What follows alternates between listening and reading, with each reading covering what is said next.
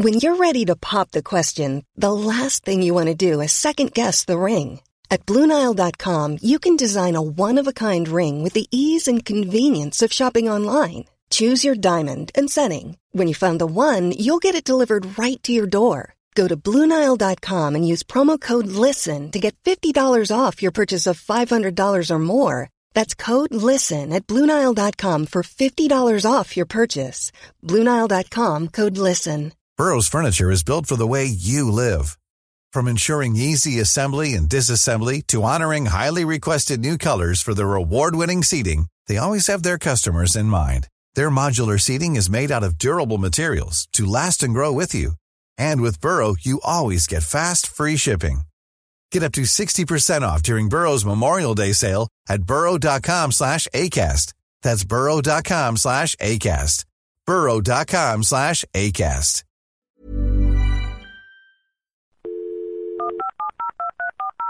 This podcast is a Roifield Brown production.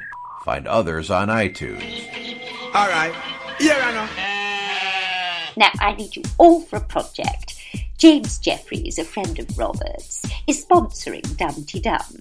He is very nearly as clever as Robert, and actually slightly more creative.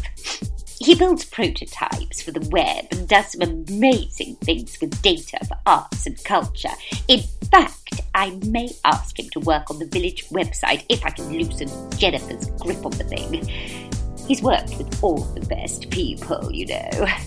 The BBC Research and Development Team, creating interactive story explorers for Home Front and Peaky Blinders, for the London Philharmonic Orchestra, creating a prototype of a searchable archive of their historic performances. Once, he even built some tweeting receipt printers for a Bill Drummond exhibition. Now, that's the kind of innovation we need for the village show. So, if you'd like to talk to him about your project idea, you can get in touch with him at Robert. Robert, what's his email address? James at shedcode.co.uk. That's James at S-H-E-D-C-O-D-E dot co dot UK. Or you could have a browse of his website, shedcode.co.uk. Do tell him I was looking for him if you see him, won't you? I want him to design me a digital resurgam stone. Hello, everybody at Dumpty Dum. This is Auntie Jean here at the London meetup of Dumpty Dum. We've had a lovely time, and even though Derek in the back bedroom, Royford and Lucy have had to go, the rest of Wonder us, why. the rest of us are going to sing a Dumpty Dum. So, are we ready, ladies? We are. One, two, three. A Dumpty Dumpty Dumpty Dum, Dumpty Dumpty Da Dum, Dumpty Dumpty Dumpty Dum, Dumpty Diddly Dum, Dumpty Diddly Dumpty Diddly Dumpty Diddly Dum, Dumpty Dumpty Dumpty Dum, Dumpty Diddly Dum. This is Dumpty Dum, the show about the reality docudrama that's centred on Ambridge in the heart of the Midlands. I'm the potent ram that is Roifield Brown, and with me I have, as the whole of Twitter predicted, the torn scrotum that is. Lucy Freeman. And the last part of our pricey vets visit, folks, is you. Now, this week's Dumpty Dum comes from Auntie Jean and her Christmas crew. Uh, they were all down there in central London, being all festive, weren't they, Luce? They were. Well, we were there as well. Yeah, no, that's Yes. the, that's the reason why we could report and say that they were down there being all festive because we were there also. Not being festive because we all had to leave early, but anyway. Yeah, it was lovely beyond belief to see Dumpty Dummers just before Christmas. Now, Lucy, Mhm. if somebody would like to send us a Dumpty Dum, how can they do that? If you would like to sing us a Dumpty Dum, leave us a plot prediction or make your overworked and underpaid husband feel massively guilty at this magical time of year, then ring us on 0203 031 3105 or leave us a message on SpeakPipe.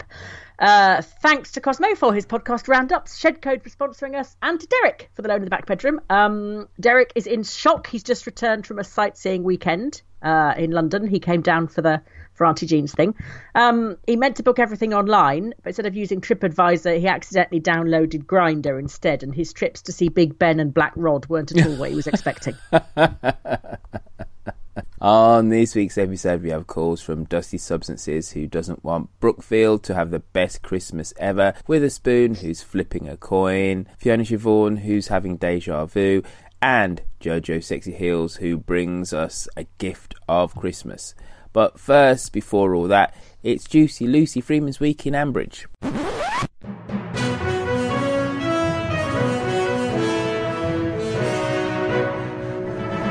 We began the week with Jenny, who had left Piggy in the car with the engine running. A dangerous move at Bridge Farm, where any vehicle is liable to spring into action and mow down the nearest passerby. Piggy then moved on to Grey Gables, where she decided to stick her oar into the Damara land grab. Justin now seems to have got bored with Lilian and has set his sights on both Jennifer and Piggy, which was a turn up. Oh, you look lovely, Jennifer, and there's your beautiful mother. Brian's eyes lit up as he thought he might get a better deal if he threw his Mrs. Andy's mother in law in as a job hmm. lot. I'll get Peggy to take her teeth out, Justin. That's got to be worth an extra 50k. Then there was another slightly icky moment when David suggested getting his mother and his daughter drunk, as then they'd be all over each other. Dr. Freud would have a sodding field day in Ambridge. Your mum's like a child about Christmas, said David to Pip as screams of mince pie induced fury echoed round the yard. Yes, she throws tantrums, sulks through one year, and then demands an extra special Christmas the next year. Johnny has gone into modelling. With his colouring, he'd look good under stage lighting, Amber said. Well, if she's called mm. Amber, she'd know about lighting. What does that mean, anyway, with your mm-hmm. colouring? What is he, a chameleon? No wonder no one sees him coming. Blimey, Johnny, I didn't see you there. You'd blended in completely with the sewage bed. Over at Rickyard Cottage, Toby was feeling as close as he gets to guilt about Pip paying for everything. You can pay for next Christmas, Toby, said Pip, as if he's still going to be living at Rickyard next Christmas, Pip. If I were you, I'd think twice before lending him a quid to go to the shop, as the next thing you'd do would be a postcard from the Orkneys telling you he'd accidentally fathered 17 children and could he possibly borrow a fiver. Kate met Neil and Toby in the pub. I was just telling Toby about the shave I had this morning, said Neil. He was so fascinated I was just about to let him know about the poo I'd had afterwards. oh, goodness me, Linda is worried about the panto. Apparently, she's having second thoughts about the people she cast. I just cut and pasted that bit from the monologue last, this time last year. The only thing that seems to have gone on more about the ruddy panto is the Carter family photo shoot, which seems to have taken up every bit of this year that wasn't taken up with domestic violence and custard. Emma is back hmm. to her old tricks, demanding a proper family day out at the pantomime, and then they can go over their proper family overdraft and have a proper family bankruptcy, a proper Grundy Christmas, in other words. She left Ed such detailed instructions about how to book the pantomime tickets. I couldn't really understand why she didn't just book the damn things herself. And who keeps their bank card in a drawer? Why isn't it in someone's wallet? She wants to go to this bloody pantomime because it's got the man from EastEnders in it. Sean O'Connor, he has done well, hasn't he? I just wish Freddie had more confidence in himself, said mm-hmm. Elizabeth. Maybe I should stop calling him Mr. Thicky Thick Thick. That might help. Anyway, he modelled the dinner jacket at Lily's fashion show. By the way, scriptwriters, this was a college fashion show. A college fashion show makes Alexander McQueen look like Windsmoor. Nobody would be wearing a dinner jacket unless it was asymmetrical, made out of dead crows, and the model had a television aerial coming out of his bottom. Alistair got Shula something special for Christmas, he says. It's a rubber joint Master of the Hounds outfit with an extra bendy whip. It's for work, said Alistair, dribbling. Oh, I mm-hmm. do want to make this Christmas lovely for everyone, said Jenny. Oh, Jenny, do you never learn? If you spend the whole of December saying, well, this Christmas is going to be a pigging disaster. Debbie will come back from Hungary and start throwing her weight around. Adam will get jealous and flounce out. Kate will get pissed and annoy everyone. And Justin will be upstairs roddering my mother. You've got half a chance of it being okay. As it is, if you really want to make Christmas at Home Farm go with a swing, then you should invite the girl who lets people put their hand inside her shirt in front of an entire college full of people. She sounds like the most interesting person in Borchester by far. The end. Mm. Oh goodness, sorry, you, you caught me on the hop there. Yes, my punchlines were rather dictated by when I needed to cough then. And I had a mouthful of coffee just as you went the end. but I just swallowed it in time. Well done, Freeman. I, I quite enjoyed Thank that this week. Yeah. So you obviously seem to know quite a lot about college fashion shows. well, only that um, I've been to a few of them. Mm-hmm. And um, I did one a couple of years ago. I went and did the PR for it and everything. And they're all, you know, you have you have bizarre, um, people with funny head. You just you know what it's like. You just have clothes that nobody in their right mind would ever actually wear but that's not the point is it? They're supposed to be sort of visionary and um and uh, you know it's concept isn't it? And then Oh. you get diffusion ranges which are what people actually end up wearing apart from you who goes around wearing a leather kilt. But you know you wouldn't have a dinner jacket. They just that just wouldn't even come up as a category Mm, was my kilt leather? wasn't it No, wasn't it no. it was a leather skirt or something that thing you wore what was that Very stylish is the answer. yes but what was it though It was it was some kind of kilt type thing, but it wasn't leather. but it was a skirt It was a kilt. Okay. There's a difference. but not leather. Was it PVC? That must have been very sweaty. Well, no, no. There, were- there was there were enough vents to allow things to breathe, so you, Oh, you, good. you, you needn't have worried. Um, what else happened last week on the Archers, Lucy? Before we jump into the calls, Um. Well, Ruth is behaving. Ah, Ruth is is. Uh, Ruth is being a grown up. Do you think that's what she's doing? Well, she wants a family to be around her at Christmas, and she's somewhat frustrated. But she suddenly loses it, doesn't she? She goes, "Oh no! Oh no! Oh no! Oh no!" Completely furious, and there's kind of nothing in between.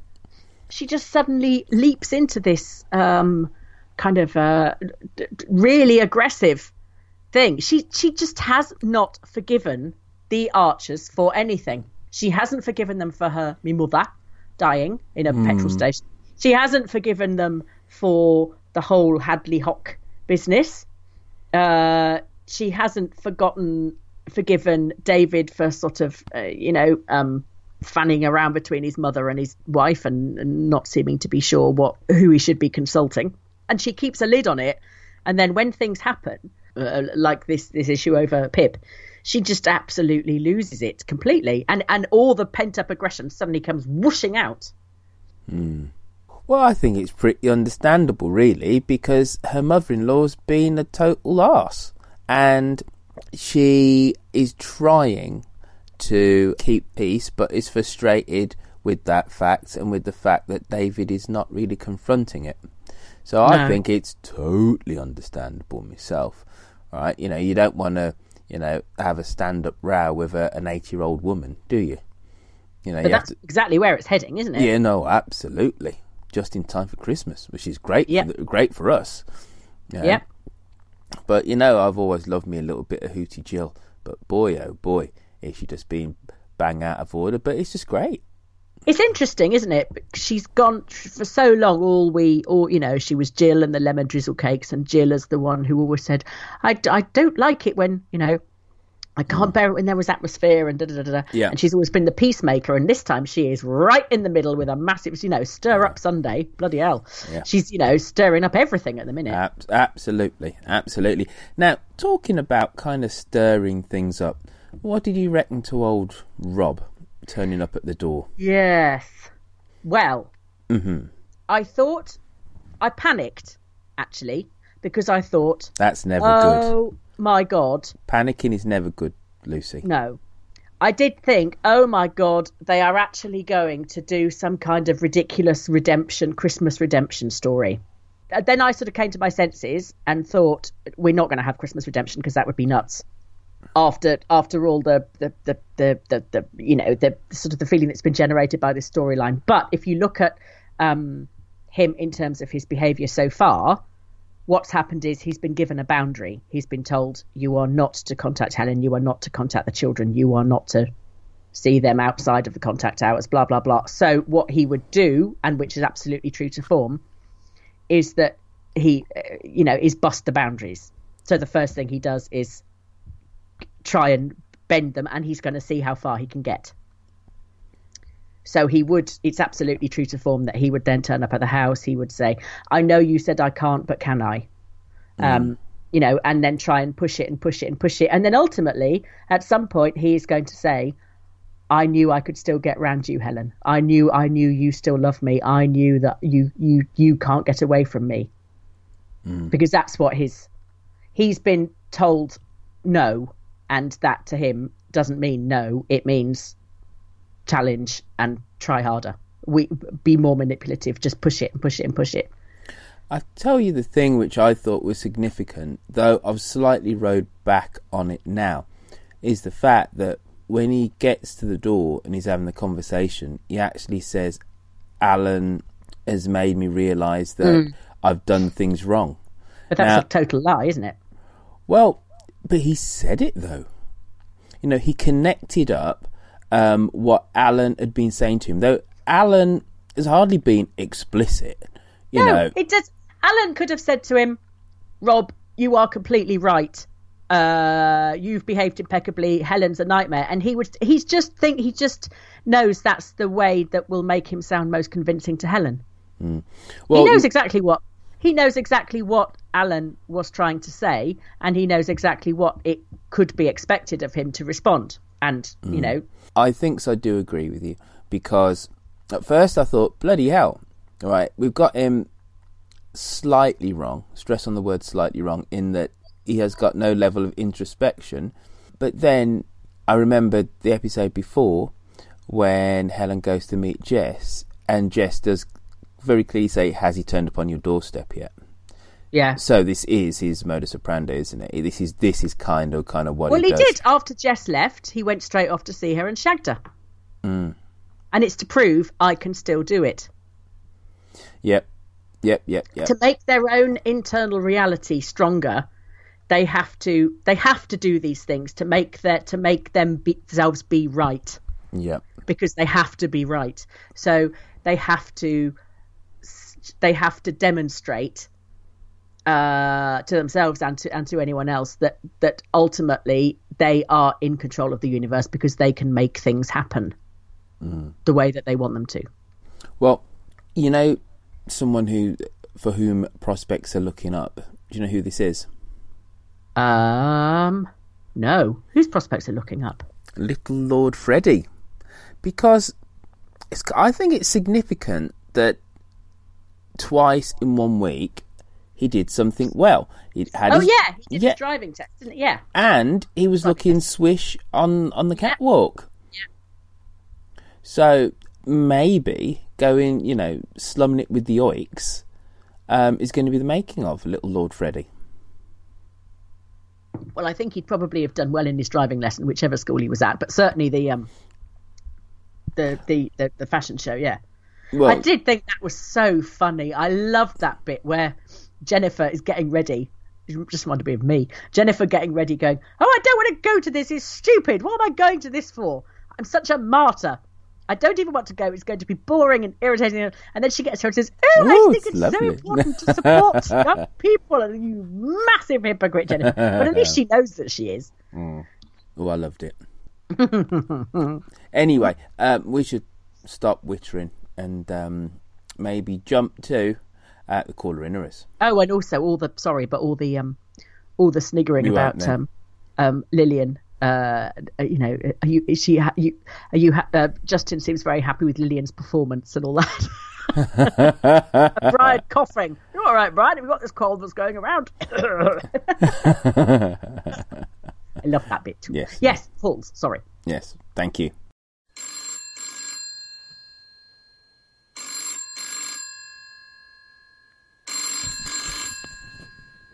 Hello, Ambridge 3962. Who's first, Lucy? Dusty. Mm-hmm. Hello, everyone. It's Dusty Substances, the wrong sort of listener here. Um, I just thought I'd say a little bit about uh, what I would like to happen in Ambridge at Christmas. Um, I could go on about Rob and him combusting. I could go on about, oh, I don't know, Justin and all of that sort of thing. But actually, the bit I would really, really, really like to happen is um, for the Brookfieldites not to have the best Christmas ever. Um, every year they they land on their feet and they have a wonderful time, and then we get David and Ruth saying smugly to each other how lucky they are. Um, their children are totally wonderful. Well, actually, I don't know about Ben, but your other children aren't totally wonderful. Um, I'd like Josh to really foul up big time selling this lawnmower or whatever it is to, um, whatever thingamybobs thwaites, and I really, really want something horrible to um, go on with the still and uh, preferably combust. I mean, it can take Rob with it, but um, I, I, don't want them to wrap it all up nicely and Pip come round with Toby at Christmas and Jill say, I'm sorry I've been such a rat bag. I want it to be horrible. Um, because that's what happens at Christmas sometimes, isn't it? If you're going to have a really, really nasty argument, then Christmas Day is as good as any. So I'd like, um, something very incendiary to go on at Brookfield and for them not to have had the best Christmas ever. And that would be really lovely. However, I do want all my lovely, lovely Dumpty Dum friends to have the best Christmas ever. Love you lots. Bye. Well, I think things are going to go wrong at Brookfield, actually. Dustus. I mean, I know, I know we always go about, uh, go on about like the Christmas panto, and it, you know, it never, it's, it's going to be a complete disaster, but it never is. Um, and then this is going to be the best Christmas ever. But I really can't see how, with the schism between Les Archers at the moment, how how they are going to have a nice Christmas because Pip is going to be kind of more there in her absence than if she was actually there. Um, Jill's going to be chuntering on about Toby because she can't. She just she's just obsessed and she can't stop talking about it. Um, Ruth's going to be annoyed because she thinks Jill's scuppered her chances of spending her Christmas with her daughter. Um, you know, it, it I can't see how anything unless we have some ridiculous, you know, a plane flies into Brookfield and everybody's rescued at the last minute. I can't see how think how it is going to be a happy Christmas. Mm. Um, yes, so maybe you will get your Christmas wish and things will go horribly wrong for the Archers, Dusty. I, I, must admit, when uh, Ruth had to kind of remind David, stroke us, that you know it's her first Christmas without her family, which you know a family is just just a mother. Um, mm. I did think, oh, you know what? You poor cow. You, you should have um, your kith and kin around you. Yeah. Uh, and then also there was the fact that you know this time last year, you know, David was thinking that his you know his family was kind of all over, and he kind of confessed that to yeah. Brian, didn't he? Uh, yeah, I didn't think he's going to come back. Um, but yeah, I without because uh, I've got nothing to add other than I'm just rubbing my hands with glee Bring on the friction. Bring on the tension. Bring on the Barneys. That's what I say. Jill, you bang out of order and wrong, but I, but I love it. I absolutely love it. Yeah, so, but anyway, um, have we got anything else to say to Dusty? Uh, Who's now enjoying her retirement? Yes, happy retirement, Dusty. Mm. Mm. Fiona Siobhan is next. Hello, Dumpty Dum. Fiona Siobhan here, just home from my annual role as Mother Goose, telling stories to children. I've been thinking about the story arc that surrounds the panto. It never changes. The same thing year after year, with just a slightly different cast, like a hall of mirrors, a play within the play within the Archers.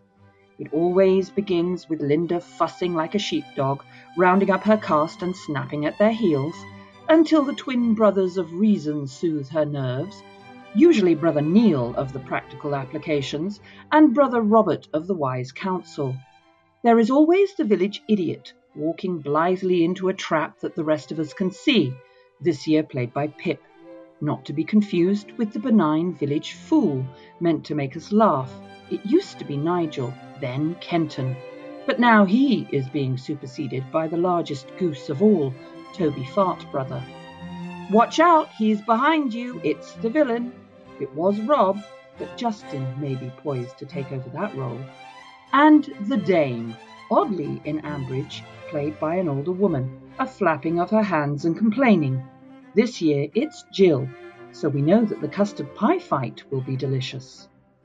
The Princess, up in the tower awaiting rescue, played by Roy this year, and we're all waiting for him to let his hair down. And here comes Linda, a snapping and a yapping, until the brothers of reason calm her nerves, and the hero arrives, all party coloured tights and white steed. And it's Kirsty, it's always Kirsty. And that's how the story arc goes, year after year after year. It's tedious. Oh, no, it isn't. Oh, yes, it is. Oh, no, it isn't. Oh, yes, it is. I like this idea. The thing I like particularly about it is Roy waiting to be rescued as the princess. I quite like the idea of Roy in a long, rippling blonde nylon wig. Um, it is exactly the same. It is exactly the same every year. Um, oh, and and but it's quite interesting now that um, Toby seems to have taken over the Kenton role.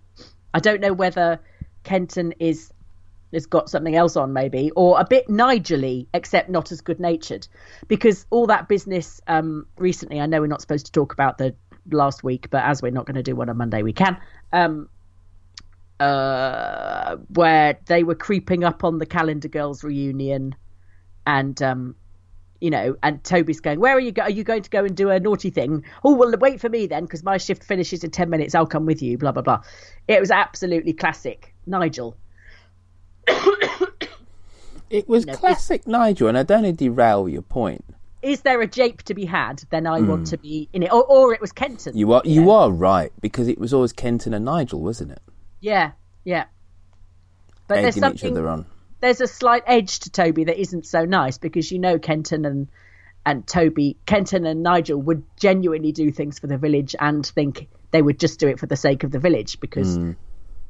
You know they would they would you know Kenton would be the um the announcer for the the um various village Yeah. shows that sort of thing and Nigel would would do nice stuff but um with Toby he- he's he's sort of dismissive of village things um but you know there was that kind of you know the the cheeky barman it is quite K- Hmm. young Kenton Can I just say that that Yeah. episode was just bonkers? I just thought that it it was kind of clunky beyond belief, and just Yeah. would would God. and anyway Neil Well, would be sodding no, delighted if well- she'd said go and have an evening in the pub Well, that's what I was just about to say. Actually, He was behaving would as if he'd Neil would to, Neil know- want to sneak back on the off chance of seeing his wife in the buff?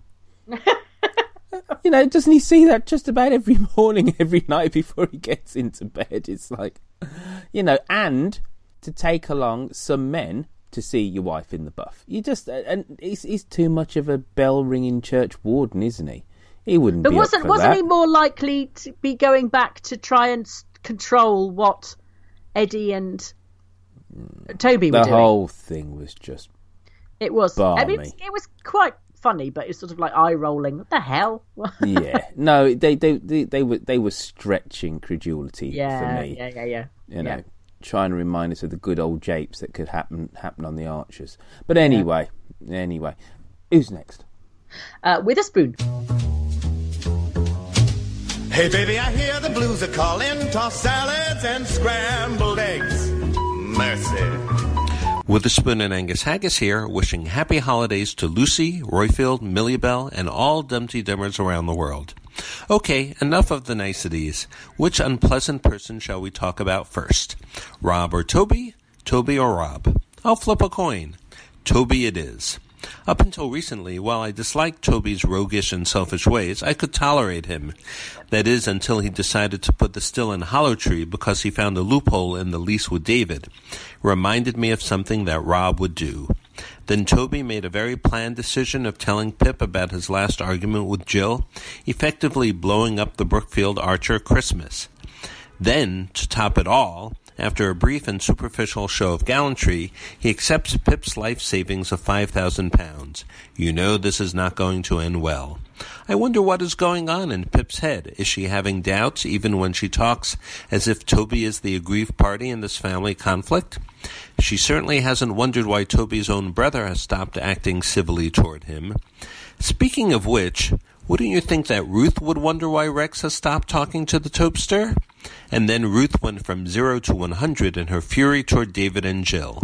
And this just after David and she had what sounded like a very merry anniversary celebration. Ruth certainly hasn't resolved her feelings of resentment toward the Archer clan in the last year. I feel sorry for David, and I continue to support Jill in her telling it like it is. One question about Rob.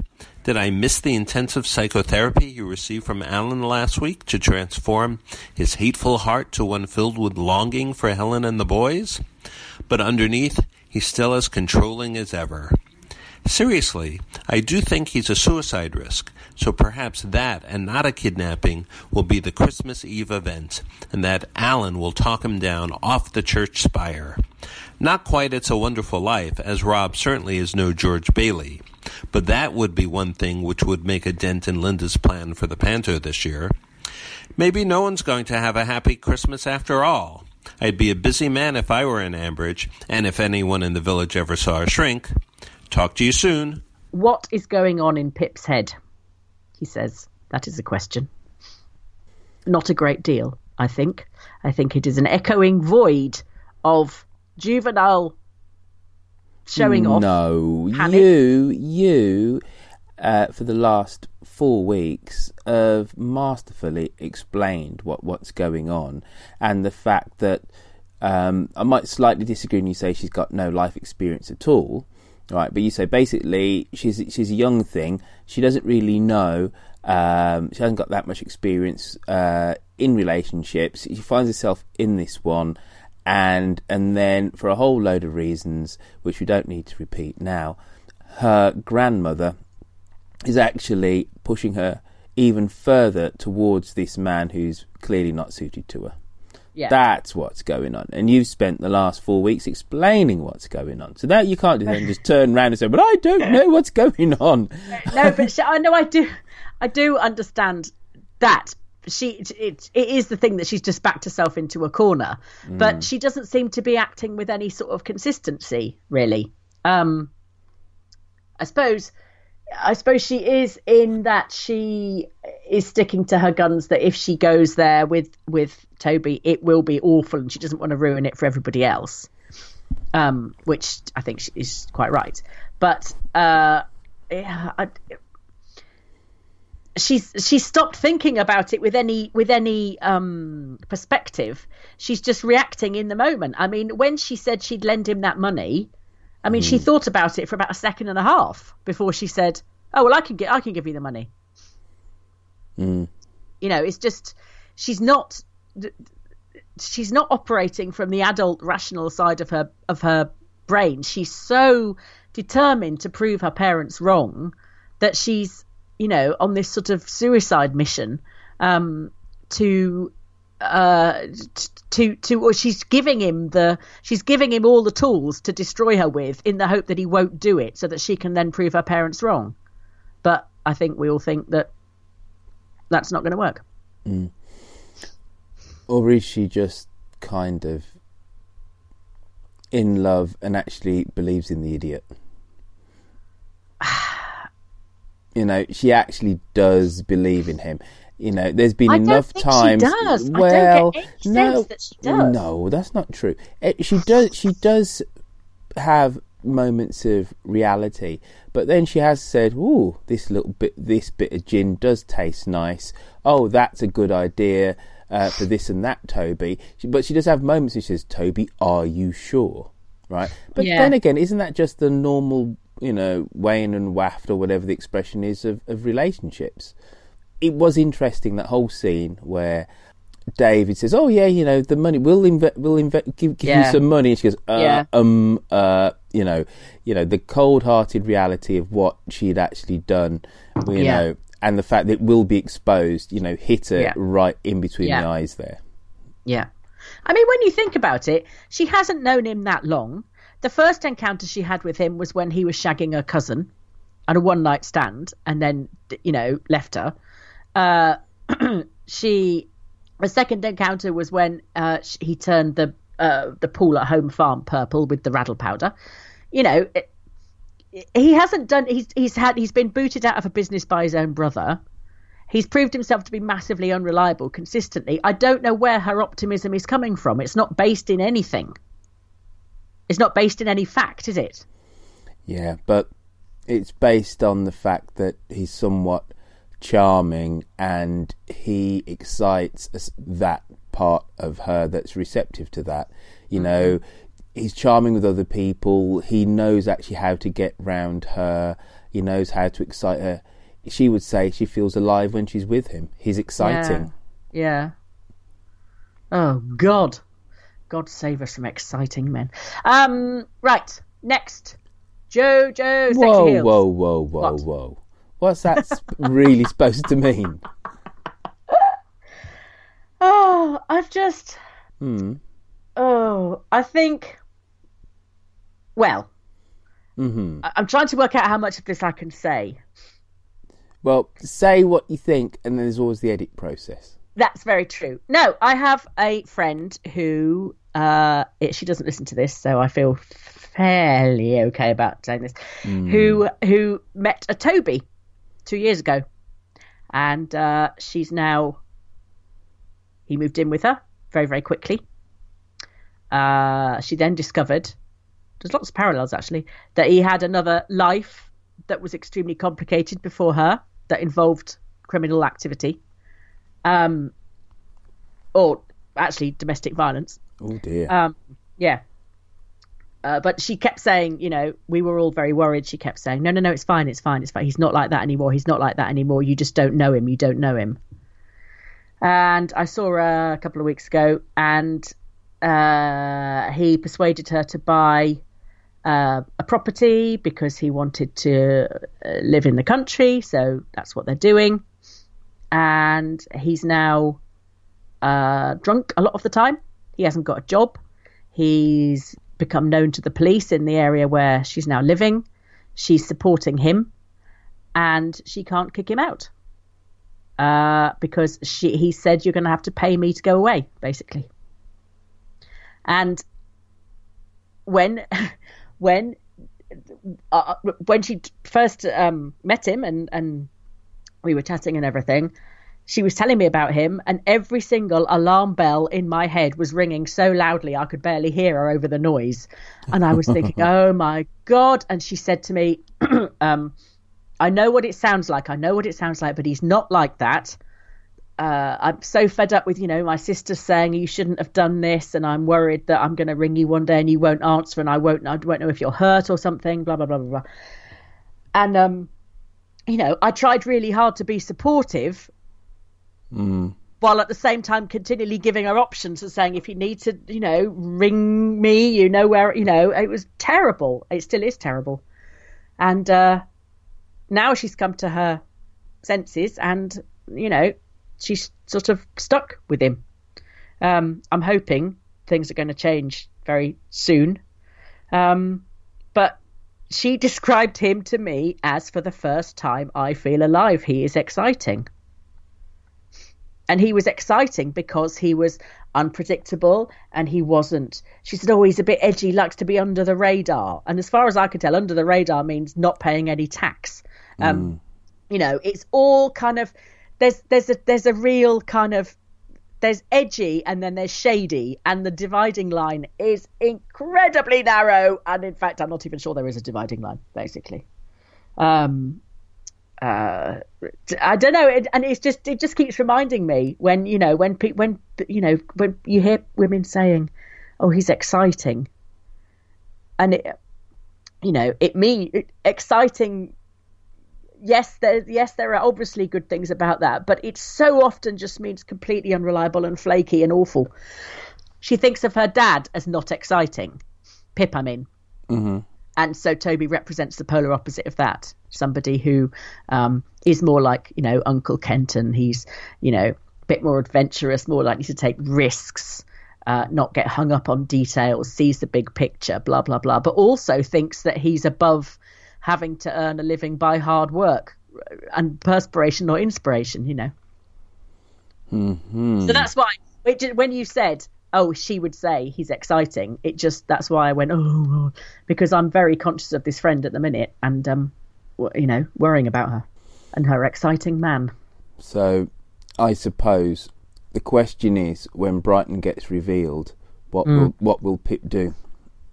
Yeah, it depends what stage she's at, because reality starts to. I mean, with my friend, it took it's taken two years for reality to creep in, uh, but then it took six months of absolute denial where she would not let that thought in that she'd made a big mistake.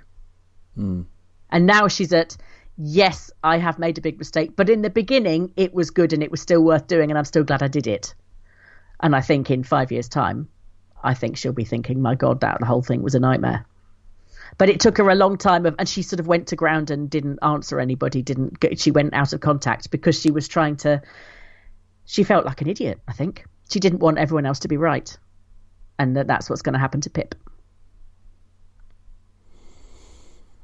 Anyway, Merry Christmas, everyone. gloomy. Oh. Who's next? Uh, Jojo Sexy Heels. One of these days, these boots are gonna walk all over you.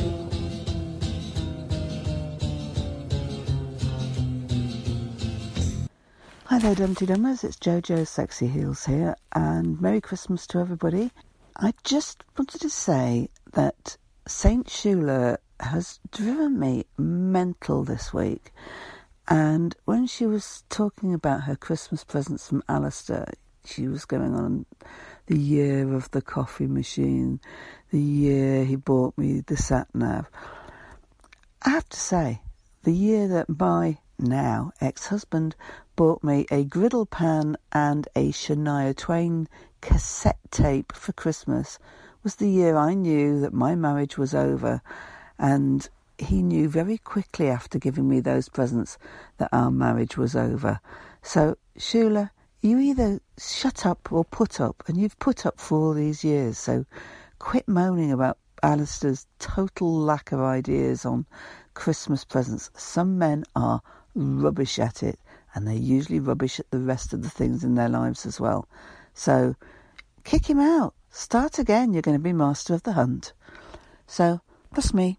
Okay, everybody. Merry Christmas. Oh, that made me laugh. A Shania Twain cassette and a griddle pan. we have we have something in common, Jojo, because I have um, some regular present givers in my life who give me startling combinations of presents. Um, once was um, a pair of knickers and an Enya CD, uh, followed by the next year a pair of pajamas and a butter churner. So uh, my friend and I now play a game where we try and guess what the peculiar combination of things is going to be. Um, this year's suggestions are a thong and a juicer, or a burger Powell and a bread maker. Um, yes, Shula needs to be master of her own hunt. Uh, well, I'm hoping that she that she. I know she's being irritating now, being all lovey-dovey with with um, Alistair, but God love her. Whatever she does, we're annoyed with her if when she's when she's moaning about Alistair, we don't like her because she's but you know because, well because we just don't like her very much, do we really? So whatever she does, she's kind of annoying. Um, but I hope they get. But I like to see. I like to see. Um, I like to see struggle. I don't like all this soap business where people have a three rows and then split up. You know. and you think no, just have three rows and then work out what's going wrong and talk about it and think about it and be a bit more considered and you know don't not just casually walk away just stay and and try and fix it and um you know so how many rows should pip and toby have before pip oh, kicks what? him out half half half no an eighth of one an eighth of one she shouldn't even let it get to a row should she really i mean it shouldn't even be a row it would just be the realization of what the hell she's doing hmm but i mean married couples you know and things have got a bit boring for Shula and Alistair, haven't they? Well, they've got they were both very exciting for them separately in that Alistair was rogering his his uh, Daniel's girlfriend, wasn't he? Daniel's friend. Good heavens, I'd forgotten all about that. Yes. Well, they didn't actually get to the rogering stage, did they? I don't know. I didn't. No, no, no. But it come, you know, perilously close. Yeah. So there's that, and and the whole gambling thing and all that. And then Shula, so that was his separate thing. And then Shula had her crisis with the homeless man. And then she had her crisis with fancying Richard, mm. um, Docky Locky. And, but they haven't had any any so they've both had a lot of excitement and drama but separately they need to now have some together don't they mm-hmm. and uh, and if this master of the hunt thing gives them both a bit of a kick then good then then hopefully they will have a happier 2017 Well, that'd be nice, wouldn't it? Yes, it would. It would be nice, really, if 2017 was a bit nicer for everybody, because quite Well- frankly, this year has been beyond belief. Well, if your surname is Farage or Trump, it's been an awesome year. It hasn't actually been shitty for everybody, just like for 99% of humanity, of which um, I've got to admit that I'm in somewhat of a bubble, which is the word of the moment in, a, in an echo chamber. And you've got to say it's been a pretty good one for 52% of, uh, of, uh, Oh. of us Brits. Hmm. Hmm. Well, good for them. Yes. Now, we have an email from Annalisa Cosma. I love you. her. Can I just say that I love her before you eat? Just, just I love her. let let me She- bask in this email. Yes. Barsky, Barsky, Barsky, Barsky. Dear R, you kept me company on a long drive home after a hard show about Aleppo. Very Mm. grateful. I was on a panel at the University of Toronto the other week on Marshall McLuhan and digital landscapes and spirituality. I spoke on how radio provides us with secular liturgies, commemorating seasons, dividing up the day, and how Dumpty Dum has become a virtual community for me. Out of a hundred people, one person put out their hand and said they were an Archers fan. Unbelievable. Imagine my surprise when on the long dark drive home after work, I heard you, Roifield, talk about how the Archers marks characters' birthdays in such a unique way over a long period of time. What a combination of cool insight and laughs. Love you guys. Merry Christmas. Thank you. Isn't that lovely? It is. It is. Oh, Um, are you still basking? yeah, I'm, I'm still basking. And we've had a happy Christmas message from Mrs. Bubbles, Ms. Bubbles, sorry, in Australia. She's Merry Christmas, Lucy Roy from Minnie Bell, and all Dumpty Dummers. Yes, Merry Christmas to everybody. Yes, M- Merry Christmas to all. Have we had all of our calls? Uh, yes, we have. Good heavens, that Hmm. that was really quick. Uh, yeah, I think that you've uh, uh, kind of manfully driven this podcast all by yourself. You've done a very good job. Powered entirely by Day Nurse. Absolutely. All right. Um, now we've had that. I'll tell you what. That's a great little advert. That. Uh, so now we should have some more advertisements. Millions of people have lost weight with personalized plans from Noom, like Evan, who can't stand salads and still lost 50 pounds. Salads, generally, for most people, are the easy button, right? For me, that wasn't an option. I never really was a salad guy. That's just not who I am. But Noom worked for me. Get your personalized plan today at Noom.com. Real Noom user compensated to provide their story. In four weeks, the typical Noom user can expect to lose one to two pounds per week. Individual results may vary. Planning for your next trip? Elevate your travel style with Quince. Quince has all the jet setting essentials you'll want for your next getaway, like European linen, premium luggage options, buttery soft Italian leather bags, and so much more. And is all priced at 50 to 80% less than similar brands. Plus, Quince only works with factories that use safe and ethical manufacturing practices. Pack your bags with high-quality essentials you'll be wearing for vacations to come with Quince. Go to quince.com slash pack for free shipping and 365-day returns. Hiring for your small business? If you're not looking for professionals on LinkedIn, you're looking in the wrong place. That's like looking for your car keys in a fish tank. LinkedIn helps you hire professionals you can't find anywhere else, even those who aren't actively searching for a new job but might be open to the perfect role. In a given month, over 70% of LinkedIn users don't even visit other leading job sites. So start looking in the right place. With LinkedIn, you can hire professionals like a professional. Post your free job on linkedin.com slash people today. And come back the other side with a touch of Millie Bell from Down Under. She probably lives quite close to Miss Bubbles. In an uncertain world, there is always music which can be listened to in good company. Welcome to Friday 15, the show where we speak to friends and interesting people to the backdrop of great tunes and allocate 15 minutes to both. I mean, I was eight years old, interesting, the same age as the uh, Dragon King's daughter when she comes out of the sea. But, um, but what was happening to me when I was eight years old was, was that I was at the hands of a paedophile in, um, in a classroom for a year. And Awesome. Yeah. Um, for me, I well, and I think the reason that I somehow managed to to win in the end is that for me, it's about an economy of the three things that bring a song together.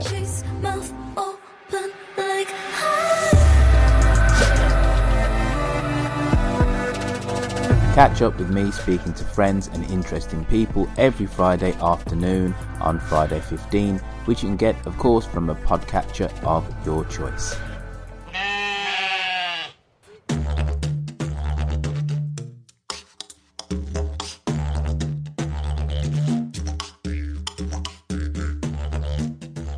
Good day, everyone. Not quite as busy on the forum this week, so I'd like to really encourage you to get over to dumptydum.com forward slash forums and get involved. We do have a few new topics, and uh, I keep forgetting that you don't just have to get involved in Archer's topics, there are two areas for you to have a chat and get to know people. On the Facebook page, we were, oh, we loved the fact that uh, Brian's coughing may now be outshining Linda's sniffing.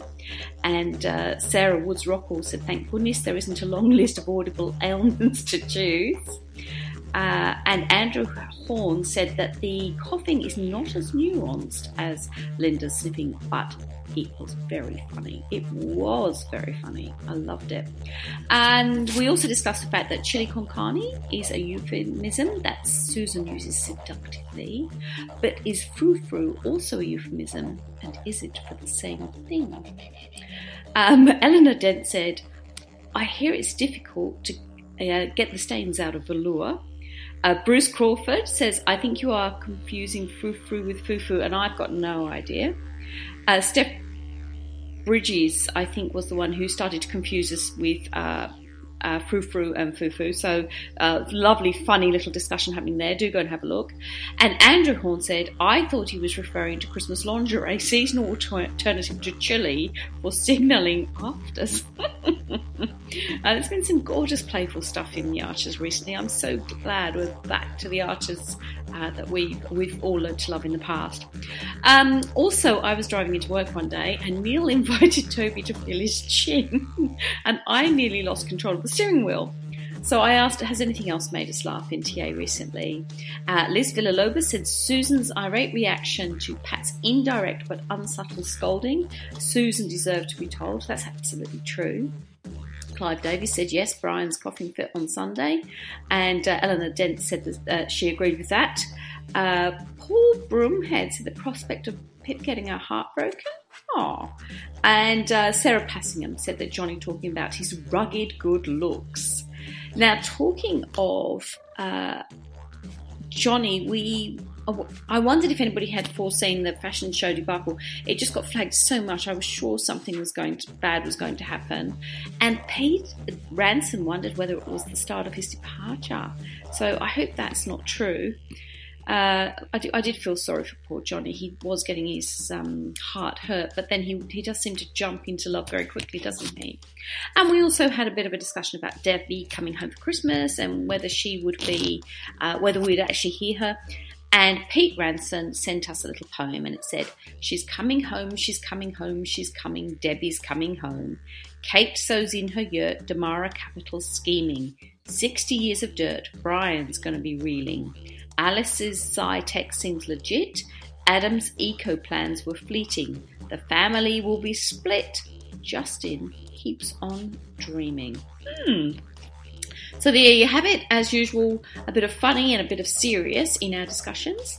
Um, please jump onto the Facebook page or jump onto the forum if you'd like to talk to us. I'd just like to take the opportunity to wish everybody an awesome Christmas. I hope you spend it with people you love. I hope you get some rest and I hope you have some fun. And uh, I shall raise a glass to all of you. So until the next time, hooroo! Thank you, Millie. As always, um, a rather fine summing up of all things social in the world of Dum Dum. But now, Lucy, it's your time to shine, and you're going to hit us with some awesome tweets. Kerry Davis tweeted that Louisa Patikas, that plays Helen, will Mm-hmm. be presenting Pick of the Year on Radio 4 this year. Kerry Davis tweeted it, and Rosemary Whittaker responded with saying, Will Rob be presenting Radio 4's Prick of the Year? uh, Susan Kassab was talking about that weird Johnny business with Helen. Johnny and had she had Johnny saying, "I was always the donkey on account of my big ears." Um, Joe DB said, "Pip is having dinner two minutes walk away from the kitchen, not planning a bank robbery and a killing spree. You lunatics!" She's clearly uh, getting a little frustrated with the Archer clan. Um, uh, lots of people could see, you know, um, David, it was Brian's cough and David's um, indigestion and, and all that that he kept having after he'd had two Christmas lunches. um, as as as, as, as um, heralding some form of uh, medical episode. Um, and the real Marmaduke, who's if we had any ham on Twitter, said. Christmas heart attack for Dave, the two to one favourite. Unfortunately, I had diabetic coma in the sweepstake. Amanda White Art had Johnny gets dumped before he gets started again. Got a feeling there is more to Johnny than we know. An extra head, for instance. Poor Johnny. What did you think about the strange bit with Helen and Johnny? Um, what about the beard? Yeah, it was all just it was just sort of a lot of comments. Uh, I don't. Is Helen supposed to now be some sort of wise, wise identifier of of decent manhood or what? I think that with for me, the whole Helen and, and Jess thing was that they're slowly but surely wrapping this all up, aren't they? So they, you know, so those two characters have wave, wave kind of goodbye to each other. And yes, we believe something might flare up over over Crimbo, but for me, she's segueing, and that's what this whole thing with Johnny kind of showed us. She's segueing from being the focal point of the show to her being an observer and actually a commenter on, on, on other people as opposed to it all being about her. Yeah. That's, yeah. for me, it was sig- significant in, in that way that actually now she isn't, you know, the family isn't all worried about her and she can actually wisely comment, give counsel to, be the commentary on somebody else. Yeah. You know, yeah, so, because it's not all her. Exactly, exactly. Um, good. Well, I like that, but I still think there's gonna there's some massive thing is gonna kick off on Christmas Day. Mm. Rob's gonna try and break in and take Henry or something like that. Because I think also um, the reason why that Helen and uh, Johnny scene was significant is because after Rob comes to the door, because um, Johnny is in the house, isn't he? Yeah. And she then goes back into the house and he's somewhat obviously visibly distressed. And he says, Are you okay? And she settles herself and says, No, no, no, you know what? I'm fine. Yeah. You know, in other words, Yeah. I can cope with I can cope with this. Yeah. And Yeah. and actually we all need to move on. The storyline needs to move on. Well, you know. I I took that as something different. I th- thought, oh shit, she's lying again. She's saying everything's fine when it's not. I took that as a step backwards. That she was No. hiding Rob from. definitely, definitely a step forward. Definitely a step forward. Good. I'm not sure I could cope with any more backward steps, to be honest. Oh, tweet of the week was from Mandy Hart 15, who said, "Plot prediction: The Carter's photo shoot. Nice to see the hereditary squint displayed in all three generations."